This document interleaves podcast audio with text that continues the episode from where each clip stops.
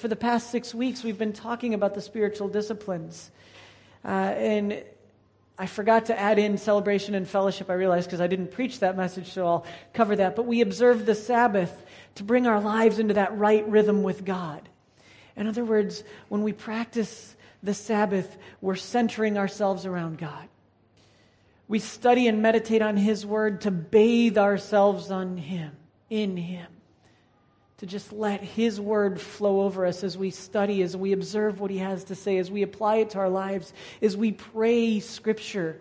If you've joined us in our 90 days of prayer, you've noticed that we've been praying uh, 1 Corinthians 13 for about the past two weeks. Some of you might wonder, how much more love do I have in me to keep writing? Well, today was the last day. Uh, we're going to move into uh, probably the Psalm, the 23rd Psalm starting tomorrow. But you get the idea. We pray the scriptures and they flow out of us. We practice silence and solitude to retreat, not to run away from our problems, but to surrender ourselves to the Lordship of Jesus Christ in every area of our lives. To say, God, I can't do this, but you can. We fast to remember who sustains us, that I can do all things through Christ who strengthens me. We worship to honor Him.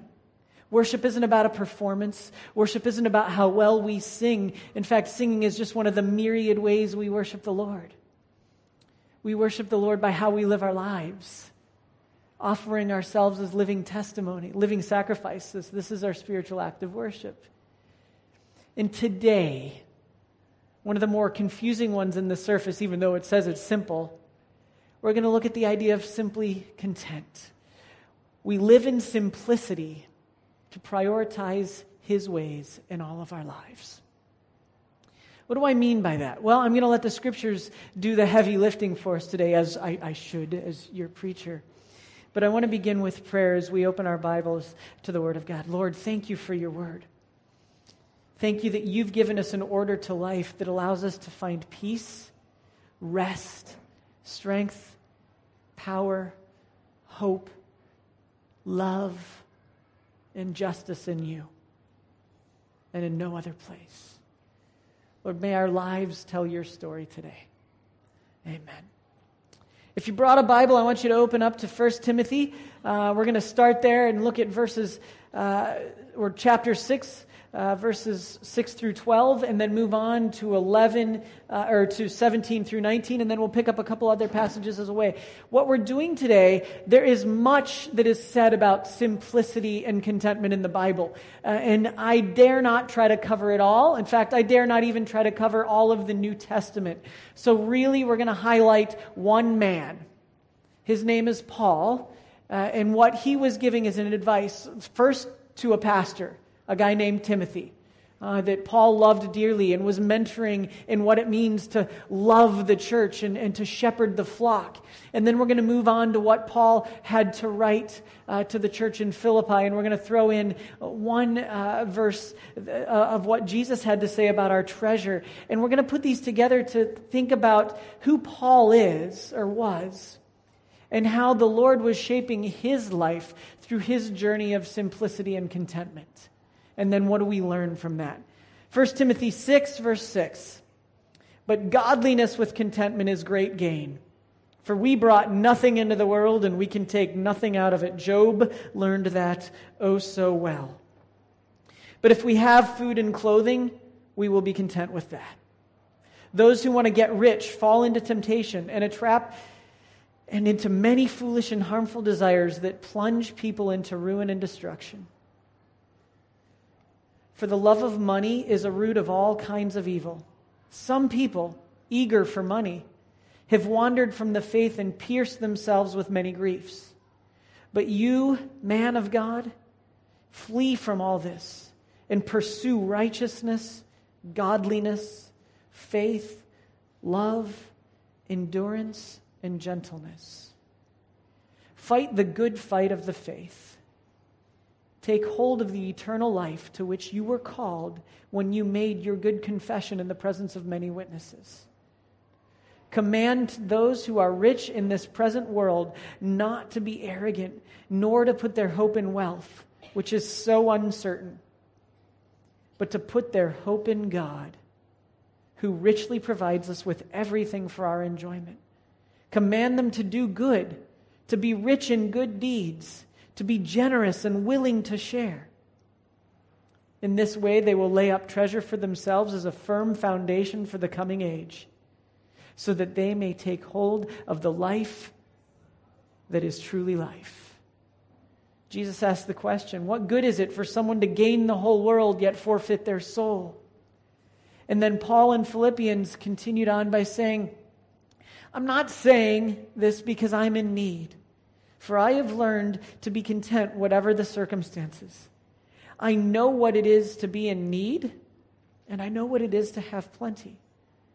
I have learned the secret of being content in any and every situation, whether well fed or hungry, whether living in plenty or in want. I can do all this through Him who gives me strength. If you think about the life of Paul and what he's writing, he's cautioning Timothy as Timothy leads a church against those that practice religion and forget about a relationship. Just before that, in fact, all of 1 Timothy, there's the undergirding of guarding against false teachers. Those that say and do all the right things, but their hearts don't show it, and their actions don't speak to a relationship with a living and active God. And so Paul is cautioning against that. And instead of saying, do more, he's introducing us to the concept of a simple life that is centered on Jesus Christ. And that out of a life focused on Christ, we speak and we live and we model what it means to follow him. If you were part of, a, part of our four chair discipling class this morning, we talked about the, uh, the incarnation, the fact that Jesus lived right here on earth as a man to show us that we too can live a holy life, empowered by Him and what He has done on our behalf. But as we think about who Jesus is, how did Jesus live? As far as I know, Jesus didn't ride the Rolls Royce of horses. In fact, scriptures tell us he rode in on a donkey. Jesus didn't demand the best from everyone, and he didn't demand royal treatment because he was the king. Rather, time and time again, what is the picture we're given of Jesus? A simple servant, one who would lay down his life for his friends. And then he would go so far as to call his disciples and us his friends. Jesus demonstrated a life that was content Paul, a man that had trained under the greatest religious leaders of the day. He went to all the best schools. He went to the best seminary. He studied under Gamaliel. All these big names and famous preachers and teachers of the day. Paul had everything to gain by being very religious. But what did he say? I consider it all a loss, but for the surpassing greatness of knowing Christ Jesus, my Lord. In other words, nothing else matters save Jesus Christ. For Paul, life was really simple once Jesus got a hold of his heart. It was all about him. And every priority in his life would be ordered around who is Jesus and how am I living as Jesus lives. And so, as we think about a simple and a content life, right now, when I bring up the word contentedness, some of you are thinking about all the things you wish you could have, or wish you could get, or wish you could buy, or wish was different. And so I want us to look at the idea of what simplicity meant throughout the scriptures. Uh, a guy named Chad Brand says it this way Simplicity is associated with ideas like integrity. Like instead of overcomplicating things, have you ever gone into a meeting and you've got that one person that needs to go over every detail when the idea is quite simple? You ever been to those meetings? Yeah, if you watch me in those meetings, my body language is not very polite, and I apologize. Because I get frustrated. I'm like, just tell me what I need to know. I don't care about all the other stuff. But yet, at the same time, I do it too. Simplicity is this integrity that says we're going to keep the main thing the main thing. We're going to avoid evil. We're going to be generous. Our lives are going to be marked by a devotion to God and simply believing the gospel truth The Psalms tell us that God is to preserve the simple. Now, sometimes simplicity or the simple was used in the Old Testament as a negative thing, but the idea of a simple life, uh, a, a peaceable life, is a different concept. That's a life of saying our lives are ordered around God, and we're not sitting here trying to build up a kingdom on earth. We're not sitting here trying to accumulate as much as we can because this is all there is. We've got a focus that's bigger and longer called forever called eternal life. And that's ultimately what causes us to think simply about life today. Well, as we look at the life of Paul, listen to some of the things that he was learning. Uh, first, the scale of simplicity. What do I mean by the scale of simplicity? It's pretty simple. The scale of simplicity says that a simply contented life permeates every part of our lives. If we have learned to be content, we can be content in all things because Christ is Lord of everything. So the scale of which we can be content is comprehensive. There's no part of our lives which Jesus doesn't touch.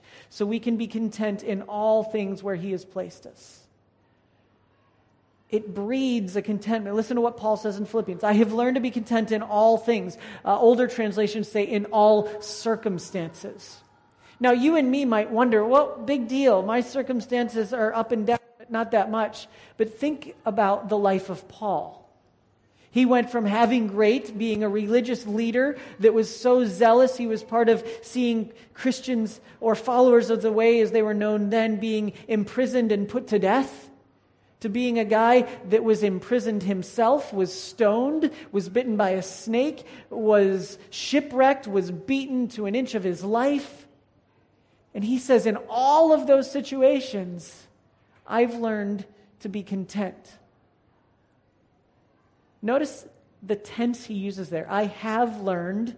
In, in the Greek, I am continuing to learn. It, it's not overnight. One day, oh, look at me. I've got everything, and suddenly I'm content. And that's great, right up until something else comes our way. Paul was learning more and more to rest in the Lord and to trust Him with everything. And so he could be content. The second thing we learn in the scale, in the fact that contentment and simplicity are all encompassing, is that simplicity builds confidence.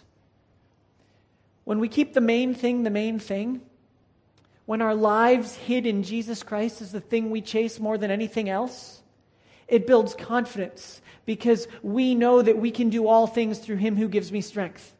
Right?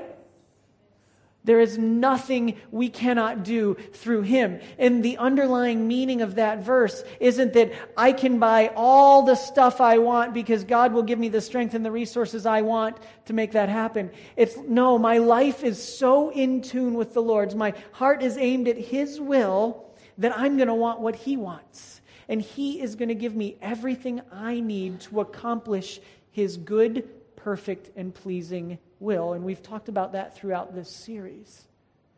Contentment in living simply says, Jesus, you're all I need. And I have confidence in you, even if I'm not very confident in myself. And I'm going to be content with the situations you've placed me in. Many of you have commented on my very uh, short haircut today. It was not supposed to be like this. Let me start there. And at $170, I expected way better. I went in to my salon. I'm not going to name it by name. Yes, I have a salon. And I went in, I said, I want it short, and I want it a specific way. And I picked up my phone because I'd gotten an email. And by the way, this is nine days. So can imagine what it looked like last week and I happened to look briefly at my phone. I didn't move my head, so no, it wasn't my fault that I went like that or anything. And all of a sudden, right up the middle, and I thought to myself, what did he just do? And I'm looking, and I'm like, I'm a reverse Mr. T. And he just keeps going. And I look, and then the next thing I saw is, Jeez, the recession has hit my head and it's going further and further back. And I felt the anger and frustration inside of me because I was specific in my instruction of what haircut I wanted. And it was not this. And then I thought for a second. And I said, Well, he can't put the hair back now, can he? What's gone is gone. My response will show him who I am. So, for the next two to three weeks, or however long it takes this to grow back, I have to choose to be content. No, I don't like my haircut, but thank you for your offhanded compliments. But it's what I got. And I didn't yell at the guy I wanted to. I just thought, well, he did his best. And if you notice real carefully, I've got a racing stripe right up the middle. And it is what it is. We can laugh, we can find joy in all things. Little things like the little hair I have left, big things like the situation our world faces apart from a relationship with Jesus Christ. We are not content to see people live their lives apart from Jesus. We are content to say, Jesus, you've placed us here for such a time as this, and we're going to seek to live as you have lived and died. And we will be content with the results that you bring, not just doing it in our own strength. Our confidence lies in Jesus Christ, our strength lies in Him. He can grow hair back, and He can transform hearts. But our hearts have to be oriented toward Him and Him alone. Will we trust in Him to say, I'm going to live simply? The kingdom I'm building is not my own, it's His. Because what does it profit for a man to gain the whole world yet lose his soul? So we see the scale of simplicity and the scale of contentment are all encompassing. If we commit to living simple, to living with just what we need, we're assured that God will give us all we need. And His grace and His strength are sufficient to meet our every need. But that then leads us into action. It leads us into both word and deed. We can tell people we're content, but our actions should demonstrate a simple life. They should demonstrate a contented and a heart that's at peace. And as we see in the scripture, Paul is teaching Timothy, and he's given the gospel, and he said, This is the life you're to live in the truth. And as you do it, be generous and willing to share. Later, or earlier on in his life, Paul uh, tells us that we should aim not to own anything because it's all the Lord's anyway. And so we give out of the overflow of what God has given us. We're generous out of who He is and how generous He's been to us. And that shapes how we can live and care for others. Maybe not all of us in this room have a ton of money, but we have fellowship that we can give away. But we have a listening ear that someone desperately needs right now. But we have a gift of time that says, I'm going to force my way into your life and let you know you are loved and valued. That's generosity at its best. It's also giving out of what He's given to us financially and saying, Lord, I'm going to let you use what you've given me to further your work near and far. And I'm excited about what that might mean. And I'm going to partner with those wherever you've placed them to do whatever you would have me do. And I'm going to do it joyfully. Because remember, the scriptures teach us God loves a cheerful giver. As our lives are simplified down to it's all for Jesus, we realize that we can just give everything away because it's all His anyway. And we can bless others by how we treat them. That's hard. I'm still learning that every day. I'm married, I have children, and, let, and right there, they see me fail on a daily basis and how I respond, where my heart should be gracious and generous, and it isn't always. But we spur each other on toward love and good deeds. And when we simplify things, we don't always lament what we've missed out on. We don't always lament on what we wish we had more of. We rejoice in who God is and what He's doing in and through us right now. Isn't that a better way to live? Because when we wish we had so much more, does that ever make us feel better? The only thing that it makes us better that we long for more of is a deeper relationship with Jesus. Every other thing goes unfulfilled somehow. Because if we get the newer, bigger flat, then we just wish we had a newer, bigger flat. If we get the right relationship fixed or in the right order, then we just wish this one over here was better, or this or that, or this or that, or, and we try to change it all the time. But when we've got that heart of generosity, we're just thankful that God has given to us a relationship with the Father through the Son, empowered by the Holy Spirit. And we want nothing more than to give that away in tangible, physical, real ways. And we're known as a people that are generous. The rest of the stuff falls to the side. The cool thing about simplicity as it gets to material possessions, which Paul has addressed. He says, Don't chase after money. By the way, he's not saying money is bad. He says it can be a root of all evil because it can become a false God to us. It can become, just as we talked about two weeks ago, one of those secondary idols of status, of approval, of success, of comfort, where we seek that over a healthy relationship with the Lord. Money can be used to great benefit and great good if we trust first in Him. But money should not control us. And it shouldn't lead us to building a kingdom just on here on earth. Because when we have made it our aim to own nothing, when we have aimed to live simply, by the way, this isn't me saying don't get nice things. This is me saying, as the scriptures say, make sure we know who owns it and whose it is.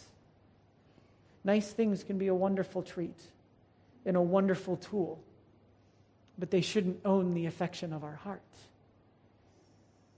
The other thing that simplicity does, as you can see, is it increases mobility. A radical life of simplicity says that we're going to be ready to go wherever Christ may lead us. And if we've built such a kingdom here, it doesn't allow us the freedom that we've been called to to go wherever God has led.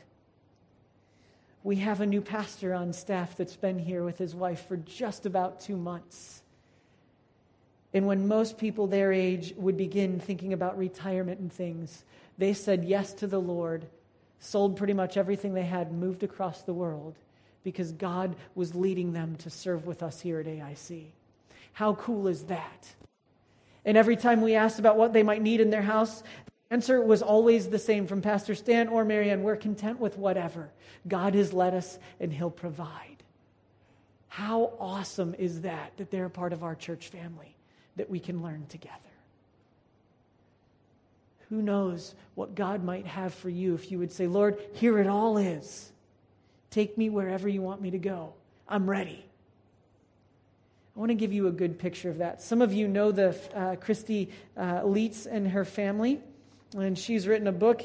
And for the life of me, I can't remember the name of the book right now. Uh, but in that book, something stones. Somebody said it. Uh, but this is what she's writing. She was living in a community in the Philippines, and then she moves on back to their time in Lisuland.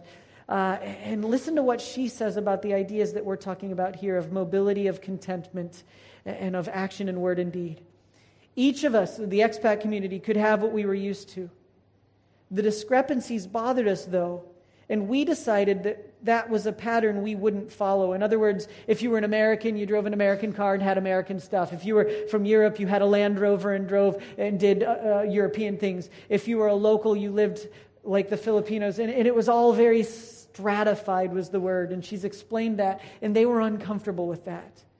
She said, We felt that God was calling us to live as close to the level of the local people as was practical for us.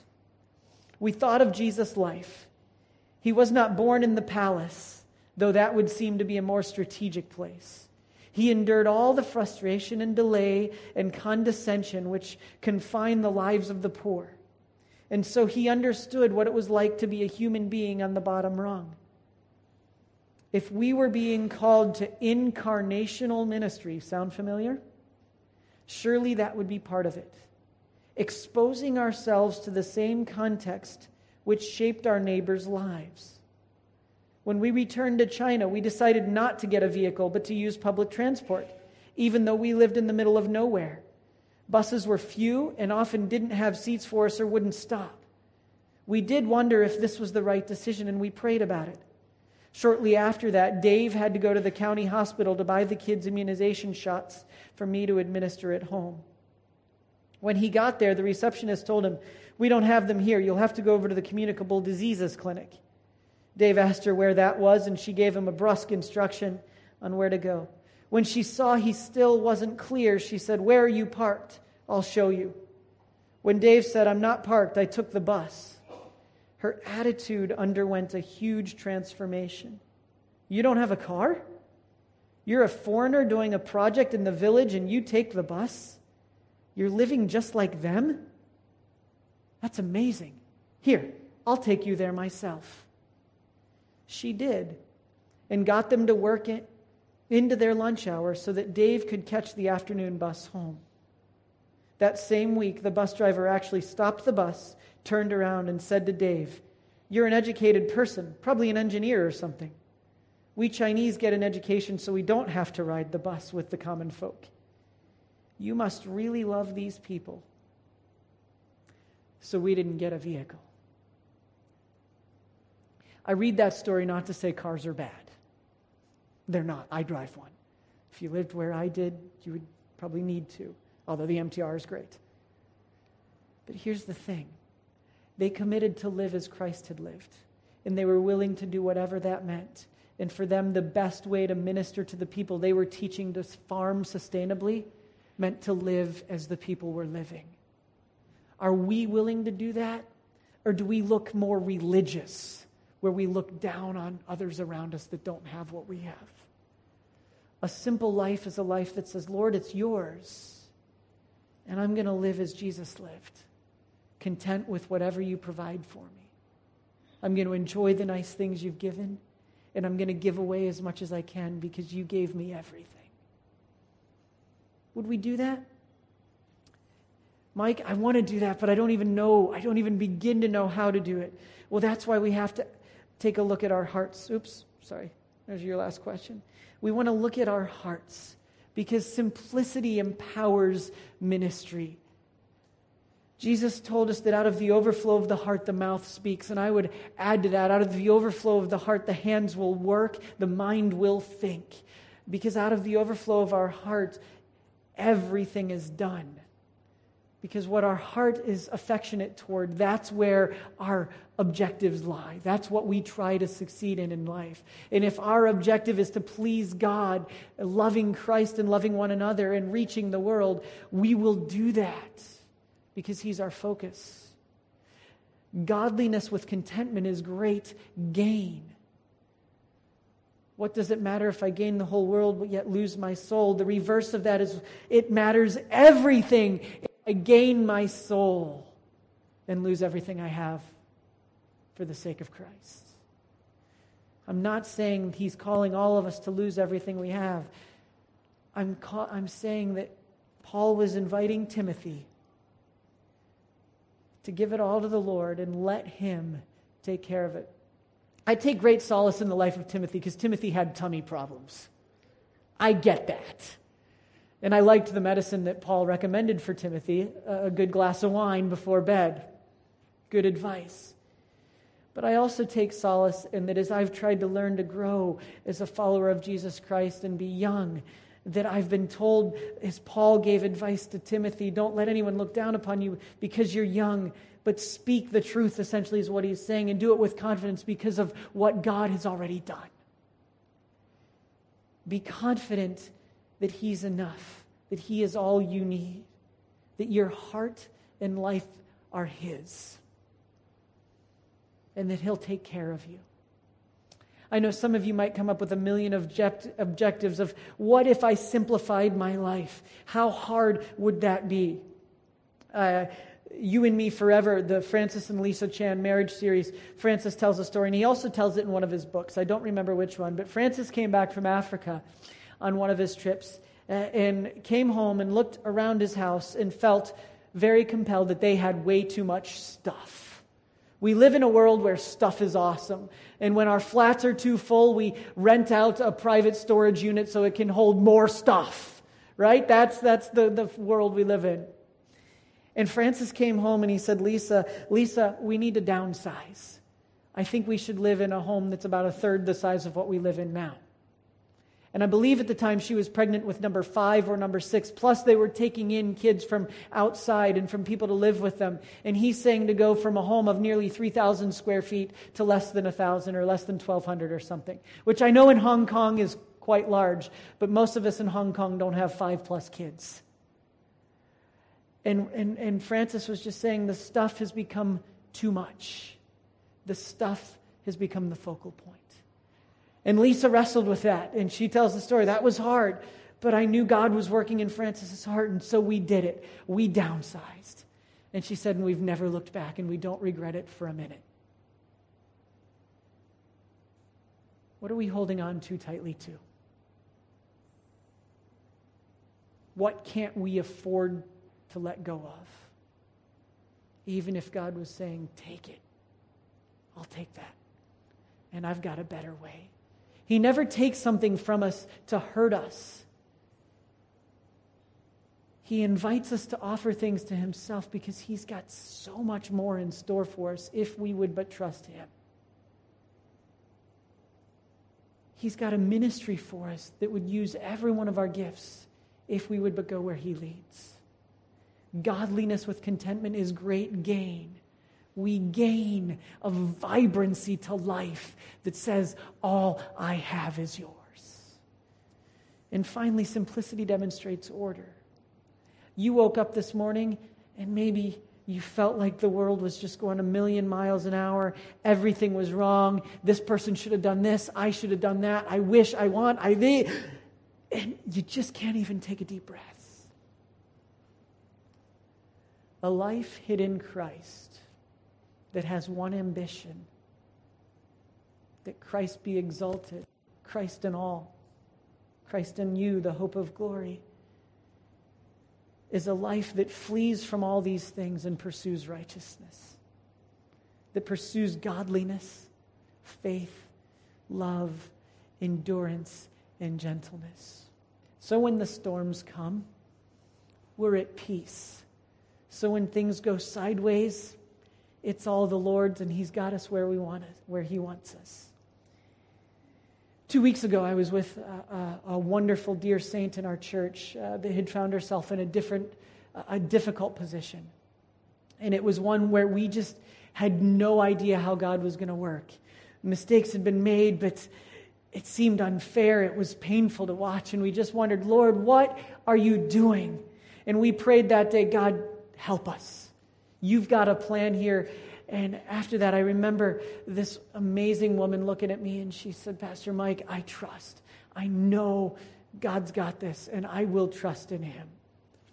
And so we went off and we continued to correspond and I checked in on how she was doing. And then I went off for a holiday week with my wife. And, and on Wednesday, I heard from her again and said, You'll never believe it. God took care of everything even more than I could have imagined. And there was no reason that that should have been possible. There was no reason that it should have worked out the way it did. In fact, that wasn't even any of the scenarios anyone had given. But my God shall supply all our needs according to his glorious riches. That dear woman said, I will trust in him. And if it means I got to go, I'll go. If it means this, I will trust. If it means that, I will rest. And in the end, God gave her more than she could have ever dreamed possible. What about us? What are we holding on so tightly to? Is it control, like we talked about a couple weeks ago? Is it that need for approval? Is it that need for our stuff or our success or our status or to other people to see how many letters we can get before and after our name? Or is it as we sing, in Christ alone? And He is enough. You see at the bottom of your sermon notes, I ask the question. And I pray that as this series comes to an end and as we ask God to order our lives around Him in every single way, that we would be simply content with Jesus Christ. That we too, like Paul, would be able to say, I am content in all things, for I consider everything a loss, but for the surpassing greatness of knowing Christ Jesus, my Lord. So I invite you today, ask the question how do our lives show that Christ is all we need? How do our lives demonstrate to, another, to others that He is enough? Let's pray. Lord, you came. You lived a victorious life that was most unexpected. And then you invited us to live a life modeled after how you've lived here on earth. Lord, teach us to be simple. May our lives be built around bringing glory to your great name as we grow in love for you and love for one another. And Lord, allow us to be a generous church that reaches the world for you. Today, please help us to look at what you've provided and say, Thank you. You're all I need. In your name I pray. Amen.